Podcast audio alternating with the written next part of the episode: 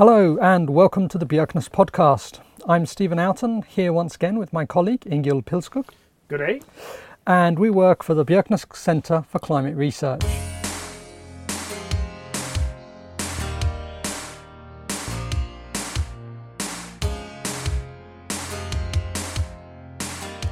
Today we're talking about heat waves, periods of persistent, extremely high temperatures that have become an increasing problem in recent decades. Heat waves are one of the four core events focused on by the Extremes Grand Challenge put forward by the World Climate Research Programme. But what are heat waves? Why are they so devastating to society, and how will they change in a warming world? We're joined today by Igor Esau, a senior researcher at the Nansen Centre here in Bergen. Igor, welcome. Hi. Thank you. What do we mean when we say heat wave? Well, uh, scientists uh Scientists do not have very consistent definition yet, but uh, uh, generally uh, it is understood by people and uh, researchers as well that there should be a period of anomalously high temperature, in many cases extremely high temperature, and this period should be at least uh, for three days or longer. If we are uh, looking a little bit more on this definition and involve uh, Uh, definition from the World Health Organization, and uh, we will see that um, a human being needs at least a few hours in night time when temperature is below twenty-five degrees centigrade. So uh, heat waves becomes really influential and impactful uh, if uh, uh, we don't have such a period for uh, three days or uh, three nights or longer. So you say there's no specific definition. Um, as I understand it, there's actually like loads of definitions, but there's no standard one. So if we have a period where you have extreme heats for three days or more over Europe, it could be that the French Met Service turns around and says, this is a heat wave, but the Dutch Met Service just across the border says, oh, this isn't a heat wave, just because of different definitions? Yeah, definitions play a uh, quite significant role here, and it also depends uh, uh, how often we observe high temperature in one or another uh, country. Definitely, if we are talking about, uh, say, Mediterranean countries or uh, tropical countries, uh, they are uh, they experience high temperature more uh, frequent and temperature generally higher there, so they may not consider. Uh, as in your example, France may not consider uh, this as a heat wave simply because they observe those temperatures every year. But on the other uh, side, the Netherlands, which is a more temperate country uh, with a mild variation of temperatures, uh, will see this as a heat wave and temperature extreme. If we go uh, even further north, then of course we will not see such a high temperature which is normal in our latitudes, but still it will be, uh, it could be a quite extreme uh, temperatures there, even twenty-one degrees on Svalbard as we had this year is a very uh, extreme temperature there. So it's very much a case of not high temperatures but anomalously high temperatures for that location. Yes. We've talked a little bit on the show previously about large-scale atmospheric structures and the fact that climate models can predict them reasonably well. So that kind of suggests we can predict heat waves reasonably well. Yes, that's true. We are actually predicting heat waves uh, quite well, because if uh, we have observed um, Uh, high pressure in one location, so-called blocking, we have observed it for three days, then our numerical weather prediction mods, uh, models have already the information sufficient to forecast that it will last for the next, next and next week.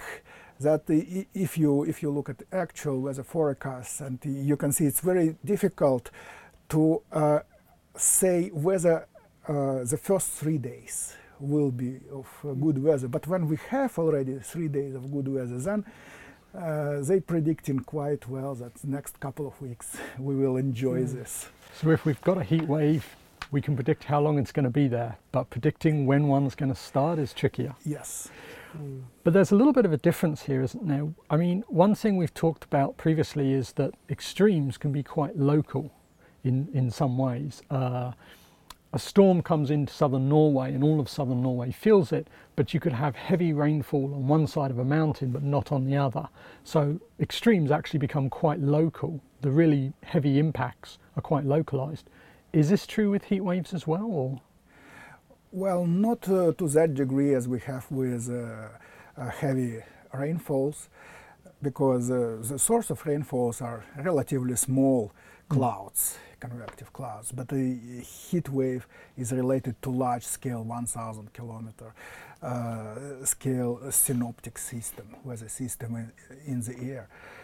But nevertheless, if we are talking about uh, the very high extremes, uh, they are also quite uh, local. They depend on uh, um, the position of uh, uh, local uh, local circulations, where this uh, hot air is actually going, and uh, how much solar heating is absorbed by local soils. Uh, maybe it's trapped in some areas.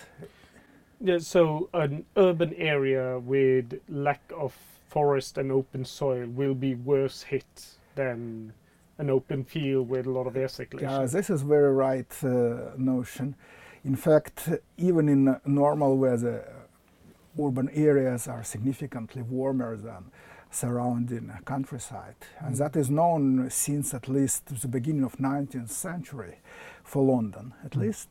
Uh, our Uh, study shows that this is true even for small places, As, especially when we have this uh, uh, stable anticyclonic high pressure conditions where warm air simply doesn't go anywhere. But uh, in addition, there are a strong, um, a strong absorption of solar radiation by dark and dry urban uh, surfaces, and storage of this heat between houses, between, between buildings, uh, so that even in nighttime, uh, urban areas remain significantly uh, warmer uh, than uh, their countryside. So uh, the heat waves are exacerbated in uh, uh, urban areas. Uh, they are significantly uh, stronger, higher temperatures, and last uh, longer. So talking about urban areas, we're now talking a lot about where people live, where society is concentrated. So this brings us a lot away from just what is a heat wave and more onto what are the impacts of a heat wave. Um, so what actually is the sort of scale of societal and economic impact of heat waves? Yeah, the, uh, the heat waves got so much attention because they have so big impact on the most populated areas, on urban areas. Uh, we all can see in news reports uh, how people suffer in the middle of uh, megapolises, uh, uh, looking for shade and water and uh, other ways how to hide themselves from, from this heat, and that, uh, of course, media attention plus real impact on so many uh, people makes uh, uh, heat waves so uh, impactful relative to other weather events. But um, also we should uh, look at uh, objective indicators. Uh, wor- the World Health uh, Organization, for instance, uh, gives a number that uh, more than one one hundred sixty-six thousand people have died uh, from heat waves reasons between nineteen ninety-nine and two thousand seventeen. Yeah. That's a That's quite significant impact. Less than twenty years and it's one hundred thousand. Yes. Uh, some heat waves are really deadly, uh, like um, the European heat wave in two thousand three. The deaths in Paris particularly were yeah. really bad that year. It cost seventy thousand. Uh, excess deaths, yeah. which is uh, over fifteen days. So it yeah. is more than comparable with the current situation uh, at the peak of uh, um, mm. pandemic. Uh, if we uh, look at two thousand twenty, this year, heat wave in France and uh, U K, Uh, the number is uh, two thousand five hundred excess de deaths, out of them nine hundred in U K alone. Yeah. And then you can think that maybe we learned something from two thousand three which mitigated people uh, or some excess death. Then. Yeah, we indeed have learned quite a lot from uh, two thousand three. Uh, actually, after that heat wave, uh, several uh, big uh, programs have been launched to investigate the causes and uh, impact of uh, heat waves. Also to find out how can we respond to heat waves, uh, design uh, protective measures. But uh, uh, we are still uh, experiencing quite a lot, and not only because we are too lazy uh, to learn something from this, but also because heat waves becomes more and more frequent and uh, uh, more and more um, extreme. So after two thousand three, we can mention, for instance, the heat waves in Russia in two thousand ten, uh, which in Moscow alone caused eleven thousand uh, excess deaths, and uh, uh, so on. In Europe, we have heat waves in two thousand eighteen, two thousand nineteen, two thousand twenty. It just keeps going. And mm. it just keeps going. I mean, so far, we're, all we're mentioning at this point is just excess heat leading to deaths, and I, this is excess, excessive heat is one of the leading causes of weather-related deaths in the world. Um, but heat waves have a lot of other effects as well. Uh, they exacerbate droughts. This is something that California especially has seen in recent years. Uh, they create wildfire conditions. Australia in twenty nineteen was unparalleled in terms of the, the sort of area that was burned.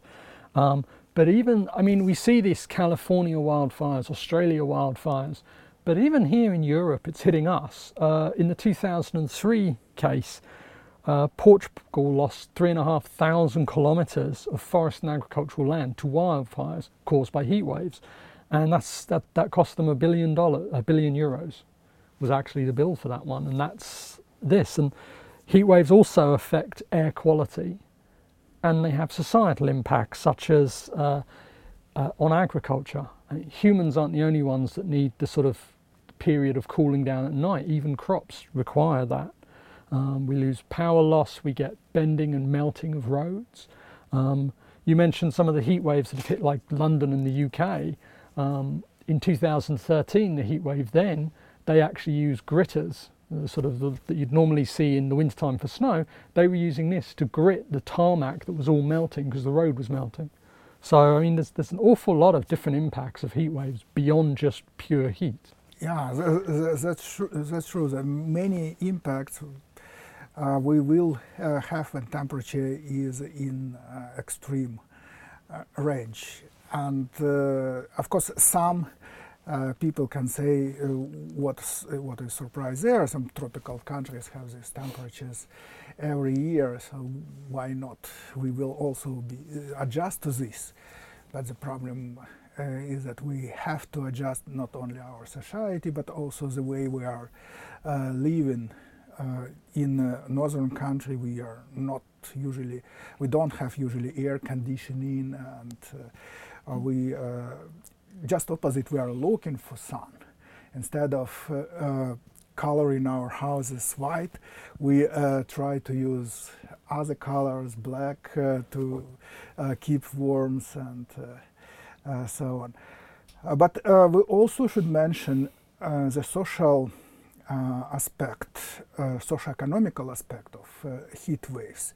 They are preferably heating uh, those who are not in the position to adapt uh, themselves to the heat waves. A study of uh, urban temperatures in, in New York and uh, Portland, which is quite known nowadays due to other reasons, but the stu uh, study uh, shown that temperatures in the city blocks, city districts, Uh, with the lowest income considerably higher than temperature in uh, other income. Uh, on the net, you can easily find a map of Los Angeles where income and uh, mean urban temperature are plotted, and they are exactly in opposite uh, correlation. The higher income you have, the lower temperature you will enjoy uh, there. Right. The heat waves in uh, developing countries are strongly under uh, appreciated. Uh, if in Europe in twentieth century uh, there were reported one hundred forty thousand ex uh, excess deaths, in Africa it was reported only seventy-three. Mm. While uh, the study of temperature extreme uh, have shown that uh, heat waves in, uh, uh, in Africa is significantly larger uh, than in other parts of the world. Mm. So it's definitely an uneven situation of who is getting the most impact from this, who's bearing the brunt of this. Yeah, we are over-focused on what happens in summer in, in Europe, but we are able to, most of us are able to adapt it, uh, to this. But in uh, other countries where uh, temperature is significantly higher than mm. we experience here in Europe, uh, people simply have nowhere to go mm. and no uh, means to adapt. Uh, just, uh, just look at what happens right now in the uh, Middle East, with a temperature around fifty degrees mm. centigrade in September. It's uh, absolutely unprecedented. Yeah. Mm. And this has also happened uh, last year in India. Um, they had the second longest heat wave they've ever experienced. And that wasn't three days, that was thirty-two days under heat wave conditions. And some of the places there were reaching fifty degrees, and it was, it's just sort of devastating. This is something that, as you said, as you've mentioned, compared to heat waves back in the twentieth century, the number of heat waves we are seeing is definitely increasing from, from all the evidence. Um, and there's been, I mean, July last year was considered the sort of hottest month ever recorded globally.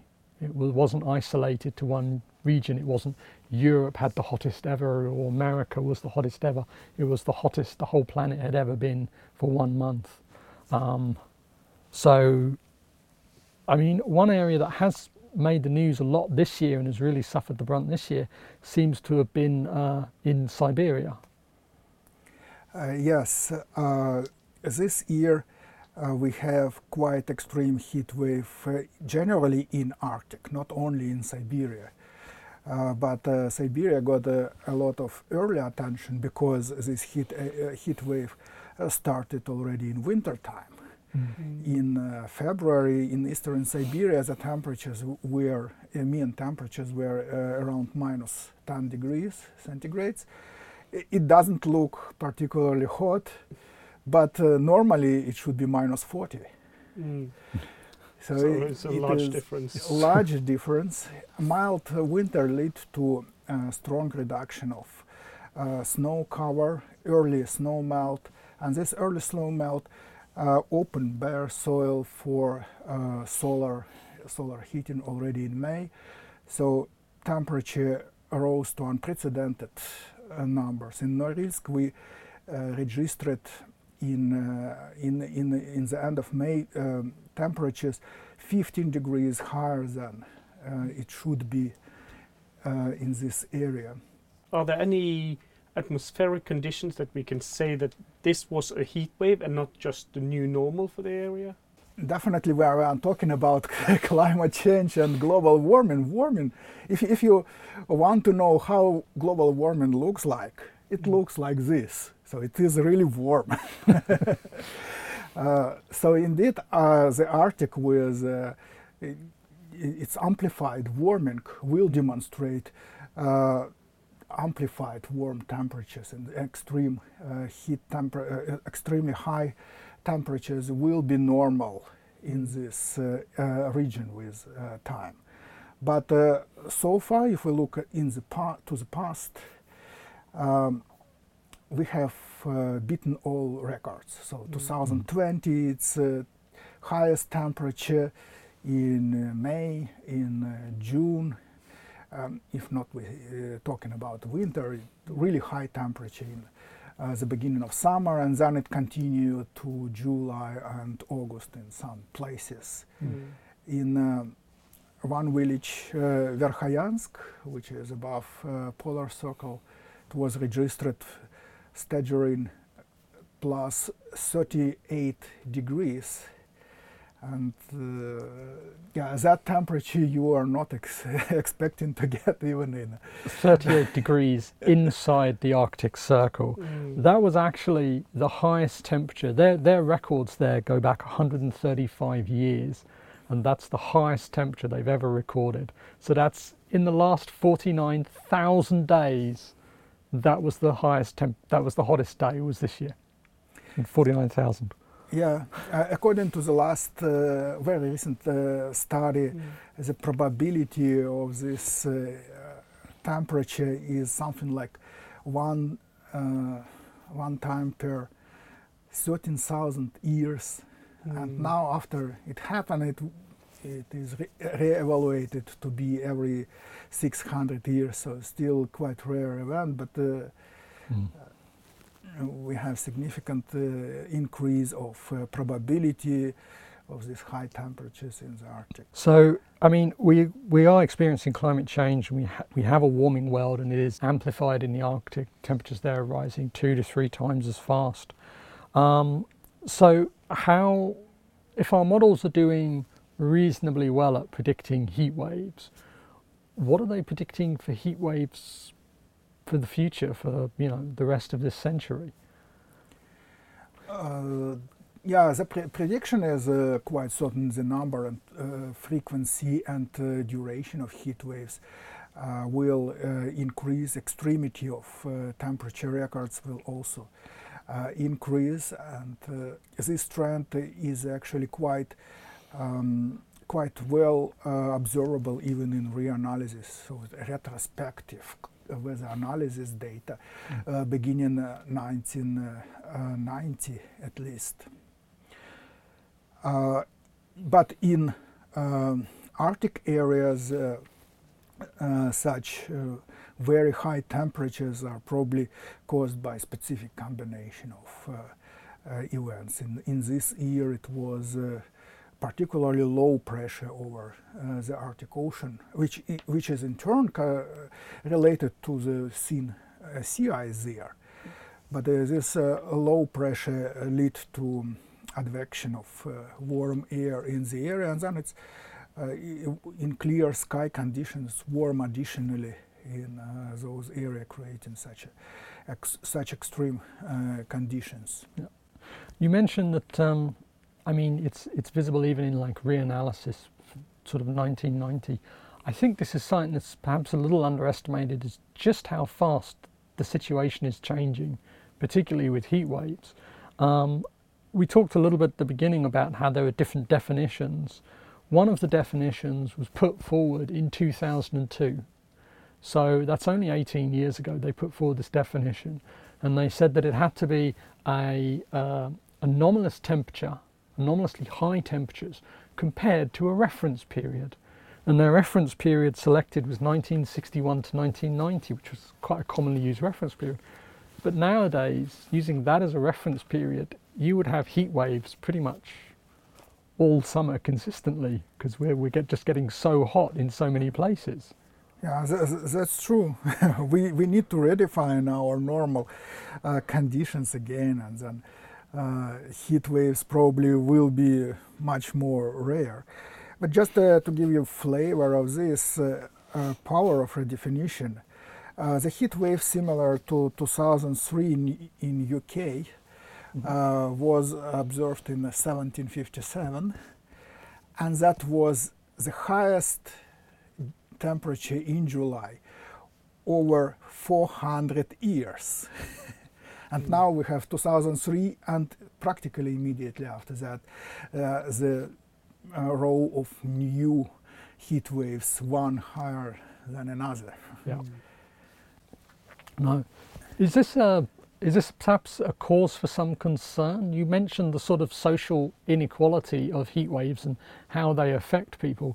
Is there a certain danger that we will effectively Uh, redefine a heat wave so that it's not really that serious or not that concerning in some way? We redefine our normal And we forget just quite how devastating these are compared to, you know, thirty or forty years ago when when many houses were built, when many environment cities were built.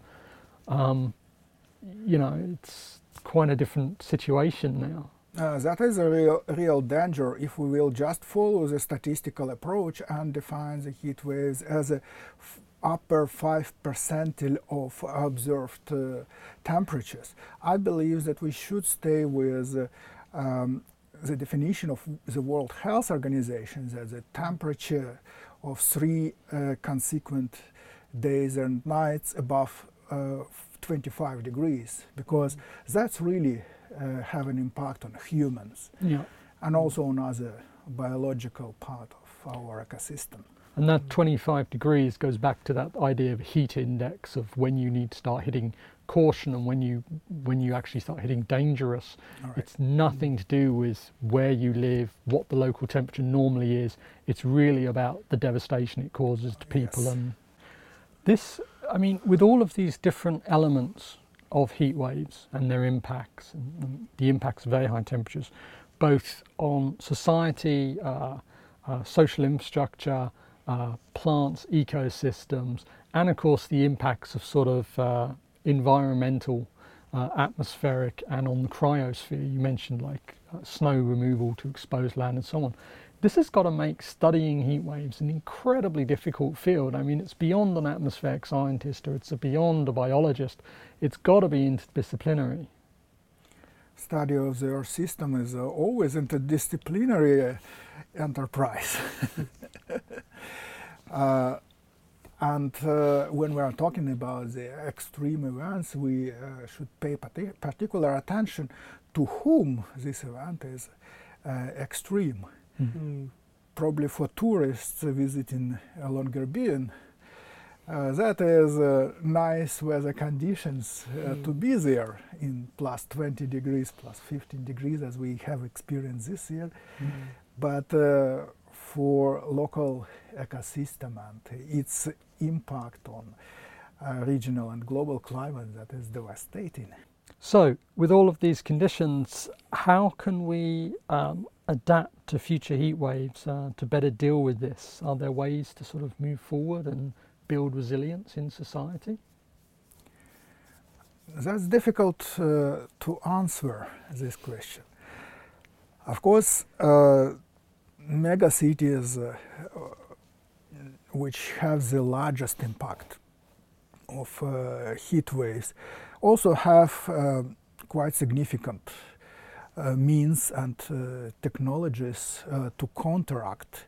They may introduce green roofs, water sprinkles, uh, some uh, Um, some other measures, uh, larger parks area and so on, but all those measures are working only until your heat ex- uh, extremes are relatively uh, uh, relatively mild. If we are crossing to another area, if there is really long heat waves or those heat waves are following every summer, Mm. then you need to make drastic measures which are impossible to do in uh, our uh, concrete urban planning. You you cannot rebuild the whole city only because of this uh, uh, measure. So we can mitigate up to a point and then it becomes really difficult to actually adapt. Right. To. So there will be areas then where both the humidity and the temperature will make it just impossible for humans to live there during a summer, for example. Well, humans are quite uh, inventive creatures. They can do a lot if they are living uh, in all places, from hottest deserts to mm. coldest uh, Arctic rims, then uh, they will find a way. But uh, the problem that, uh, of course, the local lifestyle will be lost and uh, a lot of uh, new investment uh, will be needed uh, to readjust mm-hmm. uh, to, to new conditions. So, once again, we're coming to the end of the show. We'd like to thank our guest, Igor Esau, for talking with us today. Thank you. Thank you for listening. Thank you for coming. Heat waves continue to cause large numbers of deaths every year, along with huge financial losses, and the projections are for this to only get worse. Their complex nature and the wide variety of factors shaping their impacts makes them challenging to study and predict, requiring an interdisciplinary approach. But improving local climate knowledge and developing a better understanding of how heat impacts urban areas could help mitigate the worst of the impacts and help soften the blow. We hope you enjoyed the show and will tune in again next time. From myself, Stephen Alton, and my colleague, Ingild Pilskog. Thank you for listening. And goodbye. Goodbye.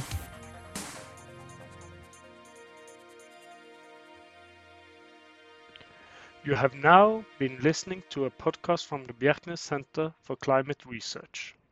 The centre is a collaboration between the University of Bergen, the Norwegian Research Center, N O R S, the Nansen Environmental and Remote Sensing Center, and the Institute of Marine Research, I M R. The music is from Lee Rosevere, Arcade Montage, B Y three point oh. Editor and responsible for the podcast is I, Ingild Pilskog, Associated Professor at the Western Norway University of Applied Sciences. The recording was done at University of Bergen, Læringslabben, at Media City Bergen.